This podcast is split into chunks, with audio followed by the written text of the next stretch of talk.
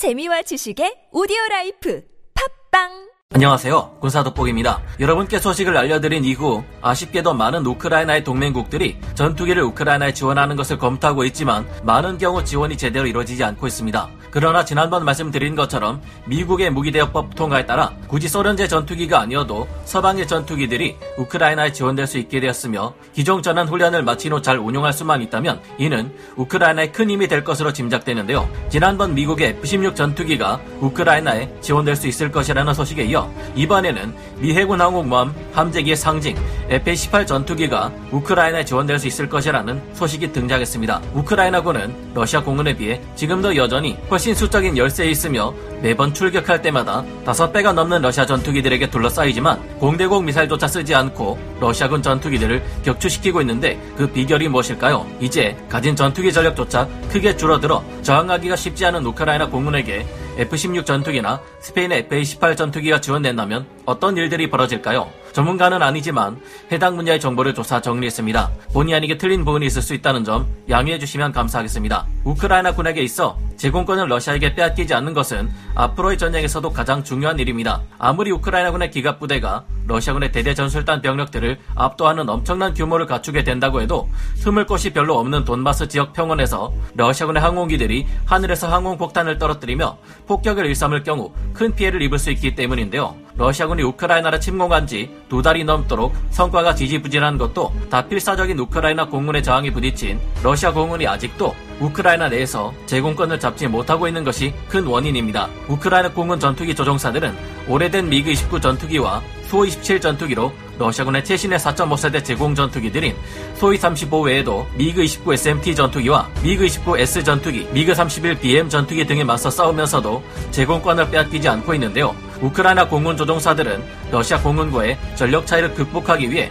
목숨을 걸고 미끼가 되는 것을 주저하지 않고 있다고 합니다. 우크라이나 공군 전투기들이 러시아 공군 전투기들을 격추하는 방법은 직접적으로 교전을 벌이기보다는 아군의 방공 시스템이 있는 곳으로 유인하는 것이라고 하는데요. 유리 이나트 우크라이나 공군 대변인이 뉴욕타임즈와 인터뷰에서 밝힌 바에 따르면 우크라이나 공군은 자국 영토에서 작전을 수행하고 있기에 러시아 공군에 맞서 효과적으로 대응할 수 있었다고 합니다. 뿐만 아니라 우크라이나의 국민들도 자원봉사자 네트워크를 만들고 러시아 항공기들의 움직임을 주시하며 그들의 좌표와 속도 등에 관한 정보를 공유하며 도움을 주고 있다고 하는데요. 4월 20일 뉴욕타임즈가 보도한 바에 따르면 우크라이나 공군은 우크라이나 지상군을 보호하고 러시아로 하여금 더 큰 규모의 폭격을 하지 못하게 했다고 평가했습니다. 전 미 공군 중장이었던 데이브 뎁툴라 미첼 항공우주연구소장이 밝힌 바에 따르면 우크라이나 조종사들은 뛰어난 기량으로 수적 열세를 극복하고 있다고 합니다. 5월 5일 여러 정보망을 통해 정리된 전황 보고에 따르면 이때까지 러시아는 351대 이상의 항공기가 격추되었고 그 외 드론 또한 312대를 이뤘다고 하는데요. 그러나 매일 전투를 치르는 이 같은 과정에서 우크라이나 공군의 피해도 만만치 않은 상태입니다. 2월 24일 전쟁이 발발하기 전 우크라이나 공군에서 운용할 수 있는 전투기 숫자는 총 100여 대 정도로 평가되었지만 미 뎁툴라 서장이 4월 22일 인터뷰를 통해 밝힌 정보에 의하면 이때만 해도 벌써 우크라이나군의 가용 전투기 숫자가 약 55대 수준까지 떨어져 버렸습니다. 그로부터 약 2주가 지난 현재 시점에서 우크라이나 공군은 더욱 큰 피해를 입었을 것을 쉽게 예상할 수 있으며 러시아 공군 전폭기와 공격기들로 인한 방공 시스템의 피해 또한 지속적으로 보고되고 있다는데요. 이런 상황이라 볼로디미르 젤렌스키 우크라이나 대통령이 스페인의 페드로 산체스 총리에게 우크라이나의 전차와 전투기를 공급해 줄 것을 요청했다고 현지 시각 5월 4일 스페인의 방산 전문 매체인 인포디펜사가 보도했는데요. 스페인에서는 레오파르트 2A6 전차를 자국 사양에 맞게 개량한 레오파르트 2E 전차 219대를 주력 전차로 운용 중이며 이보다 먼저 도입한 레오파르트 2A4 전차 108대 중 54대를 치장 물자로 보관하고 있습니다. 또한 스페인 공군에서는 유로파이터 타이푼 전투기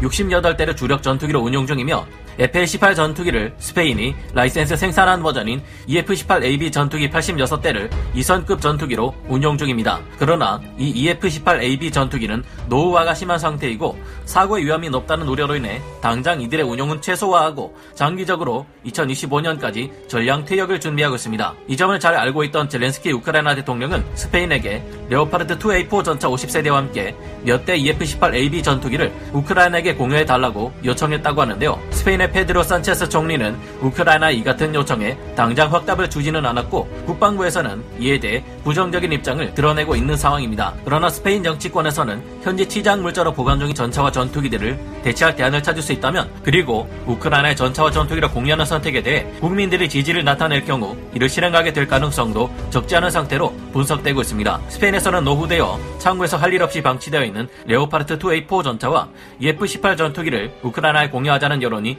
큰 상태인 것으로 파악되고 있지만 아직은 이들을 대체할 전차와 전투기를 찾는 것이 먼저라는 입장을 스페인은 보이고 있습니다. 스페인 공군 EF-18AB 전투기 원형인 F-18 다목적 전투기는 이른바 high alpha 기동으로 유명한 뛰어난 성능의 전투기이자 공격기입니다. F-18은 높은 받음각에서도 실속에 빠지지 않고 마치 해리어가 수평 비행하는 것과 같은 기동이 가능한데요. 이렇듯 F-18은 다른 전투기들에 비해 고바등각 상황에서 조종성이 뛰어나며 삼각형의 날개를 가진 다른 델타익 전투기들에 비해 후퇴각이 적어 에너지 유지 측면에서도 뛰어나다는 장점을 가지고 있습니다. 미 해군에게 있어서 이 F-18 전투기는 비행 성능이 뛰어남은 물론 대형 전투기들에 비해 값이 저렴하다는 장점 덕분에 대량으로 배치할 수 있다는 매력이 크게 어필했습니다. 덕분에 F-18은 과거 미 해군의 주력 함재기로 널리 운용되어 왔고 지금도 일부 운용되고 있는데요. 특히 기존 F-14 톰캣 함재 전투기에 비해 F-18 전투기는 정비하는 데 시간이 훨씬 적게 들었고 그에 필요한 인력 또한 훨씬 적었습니다. 또한 이들의 엔진인 F404, F414 엔진은